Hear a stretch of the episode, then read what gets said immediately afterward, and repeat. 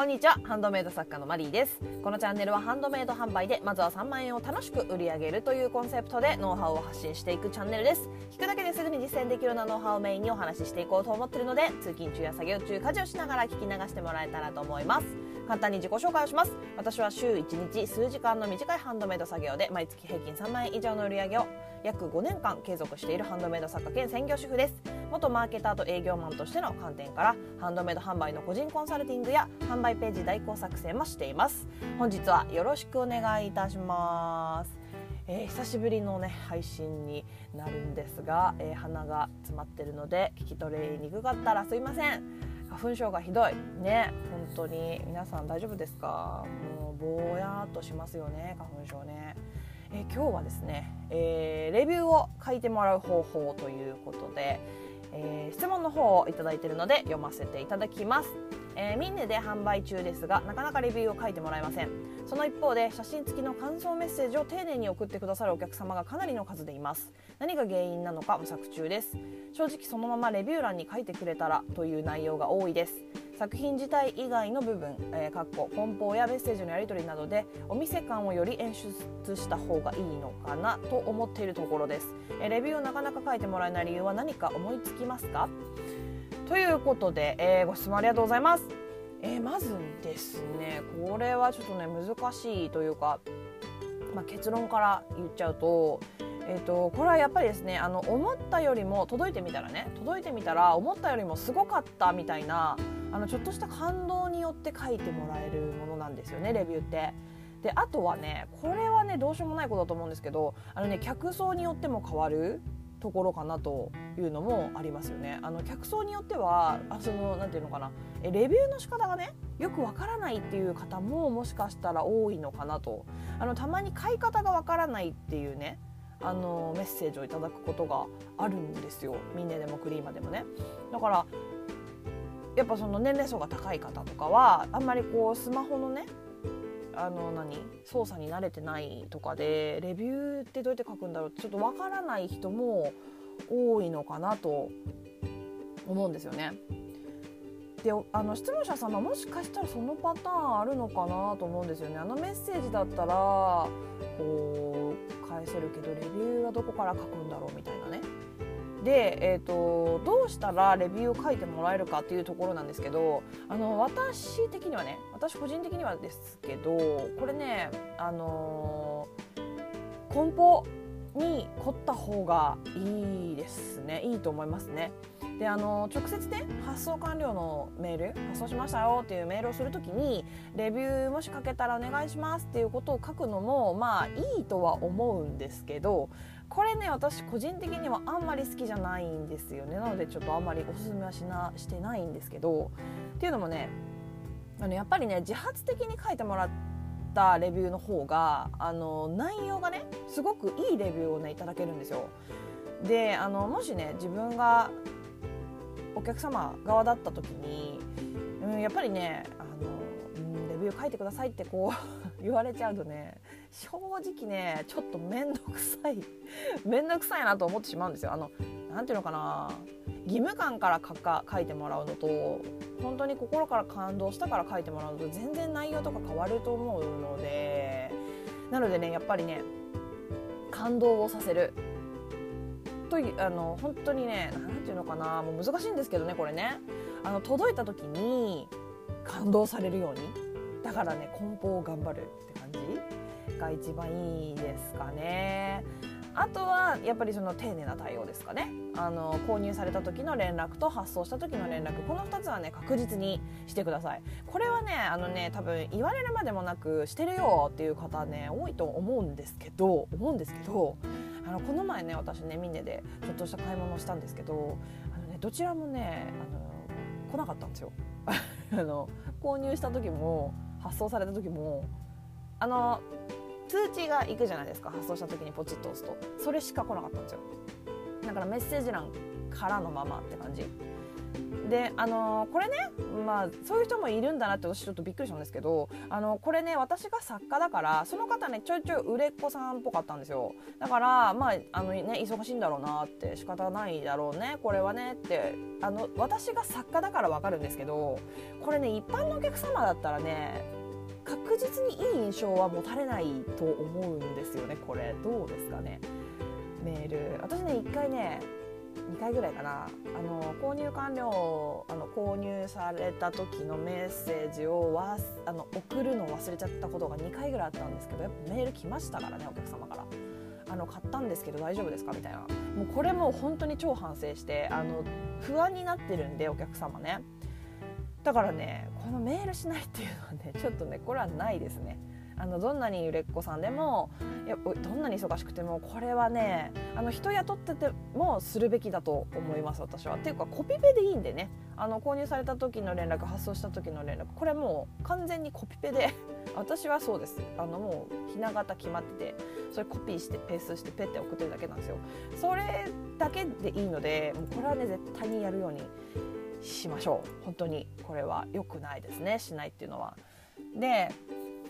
なのでね、あのー、多分ね質問者様はねあのこのメッセージの部分はねきちんとされてるんだろうなとは思うんですよ。じゃなかったらその写真付きの感想をねあのメッセージに送ってなんてくれ送ってきてくれないと思うのでただうん、やっぱりねあと少しだけあの届いた時の感動があるとあの作家以外の人にもねこれ買ってよかったよ素敵だったよってこう自慢したくなるんじゃないかなとてか自慢したくなりますよね。うん、で実際にあの私はですね実はね梱包に対するレビューがめちゃめちゃ多いんですよ。で他の作家さん見ててもね結構梱包に対してついて言ってる人結構多いですよね。本当にね私はねあの作品よりもね梱包のレビューが多いっていうね。でレビューしてもらえる確率っていうのがね多分なんですけど3件に1件ぐらいかな。うんそのぐらいかな。まあ多い方だとは思い思うかなこれで。うん。で内もちろんねあの書いてくださいとは一言も言ってないです。で内容的にはもっと詳しく言うとあの梱包がしっかりされていて安心したとかあの感動したとかあの工夫された梱包が可愛かったとかそういう感じであの褒められますね。ただねこれねお金をかけておしゃれにしてるとかではないんですよ。あの本当に全部ね100均で揃う資材で なんとかね工夫してあんまりそこにはお金かけないようにしてるんでね。で根本を考える時その根本を考える時に結構本当にね時間かけたんですよ。すごい悩んでね根本をね。でその時にあの特に大事にしたこと一番大事にしたことっていうのがあの作品が絶対に壊れないで届くことっていうのをおしゃれ感とかね可愛さよりも何よりもそれをね一番大事にしたんですよ。大事にして考えたんですよ。でやっぱりねこの梱包じゃ壊れて届く可能性あったなっていうような梱包だと届いた時にね、うん、印象がねちょっとね良くないかなと。うん、であと私がやってるのはあのプレゼント対応ねしてないんですよ。あのプレゼント対応ってこうなんだろうプレゼントオプションとかね。そういうのはしてなくて。でプレゼントに選びましたってこう言われた時だけ購入した時に言われた時だけ勝手にね簡易梱包資材をつけてるんですよ。本当にねもう超簡単な100均の やつですけど。でもねそれもねすごい喜んでもらえてますね。これはね確実にレビューに書いてもらえてます。だから言ったら結局思っても見なかった感動で書いてるんですよねみんな。こんな梱包で届くと思わなかった。こんなちゃんとした梱包で届くと思ってなかった。あとこんあのプレゼント対応？プレゼントのその資材を入れてくれるなんて思ってなかったっていうので書いてくれてるのでやっぱねそのねこう思ってなかった感動が大事かなと、うん、思いますね。えー、それでは、えー、まとめますね、えー、レビューを書いてもらう方法っていうのはやっぱり思っていたよりも素敵なものが届いたとか梱包がすごくしっかりしていたとか可愛かったとか作家さんがすごく丁寧だったとかね。あのお客様のこう事前予想をちょっとだけでも超えるとそういうとこを超えた感動があると書いてくれる。あのこれがねすごく大事だと思いますね。であのレビューっていうのはねやっぱりその書く人の気持ちとしてはこの人の作品めっちゃ良かったよ。私これ買ったんだよ。いいでしょ。みたいなね。自慢。絶対みんなこれ買った方がいいよ。っていう、まあ、自慢したいしおすすめしたいみたいな感情で書かれるものだと思ってください。だからやっぱりね想像以上のそのプラスアルファの感動を与えられるようにすることがレビューを変えてもらう方法、まあ、コツですよね。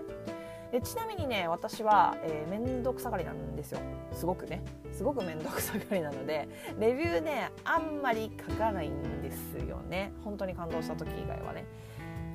うん、で、えっと、最近書いたさいもう一番最後に書いたの書いたレビューはねマスクですね。あのマスクをねミンネで購入したんですよ。あのマスク不足の時に。でそしたらねなんかねもうすっごい綺麗に綺麗で丁寧な梱包でプラスこう使用方法とかねこう洗い方が書いてある説明書きまで入ってたんですよ。そのマスク1枚ペラって買っただけなのに。これはねもうねあのレビュー書きました。さすがに。あの感動しましたよ。なんかこんなマスク1枚そんなね高価なものでもないんですよ。なのにこんなに丁寧にしてくれるんだなって。でもちろんねその説明書きも印刷されたものだったしあの梱包が丁寧で綺麗だったって言っても作家からの目線から言えばそんなにお金はかかってない、うん、あのスタンプで自分、の屋号がピッと貼ってあってこう紙でこうくる、えっと、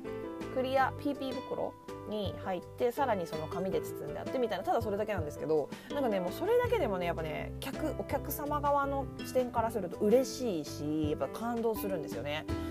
だからねほんとねこれですよ。あのこういう気持ちになった時にねレビュー書きたいってやっぱなるんですよね。でプラスあの私ねこのマスクのお店、まあ、マスクだけじゃなかったんですけどそこのねブランドさんねあのリピーターになってますね。あの本当にねめっちゃいいんですよ。あのあのなんだろう説明書きにあの洗い方ねちゃんと書いてあったんですけど私面倒くさがりだからあの、ね、せっかく感動したとか言っておきながらあれなんですけどあのネットに突っ込んで洗濯機でもう回しちゃえって言って洗っちゃったんですよ。洗ったんですよ。でもね全然型崩れしないしいまだにねもう結構使ってるんですけどいまだにねずっと使えるあの物も良かったしだからねこのブランドさんのマスクはねあの私ね人に教えましたね。ここめっちゃいいよみたいな。で親にも買ったし。だこういう風にねこう広がっていくんですよね。やっぱりいいものを丁寧にこうやっぱりその何て言うのかな。抜け目なくじゃないけど何て言うのこう隅々まで100%全力でこうなんだろうお金をかければいいってことじゃないんですよ。なんていうのかな。ちゃんとケアされてるっていうのかな？抜けがないっていうのかな？これね本当に大事な私もねだから勉強になりました。すごく。このマスクをね購入してあこういう風にリピーターは増えるしこう人に広まっていくんだなって感じで。ということですね。はい。余談がすごい長くなりすぎたんですけど。では、えー、今日はここまでになります。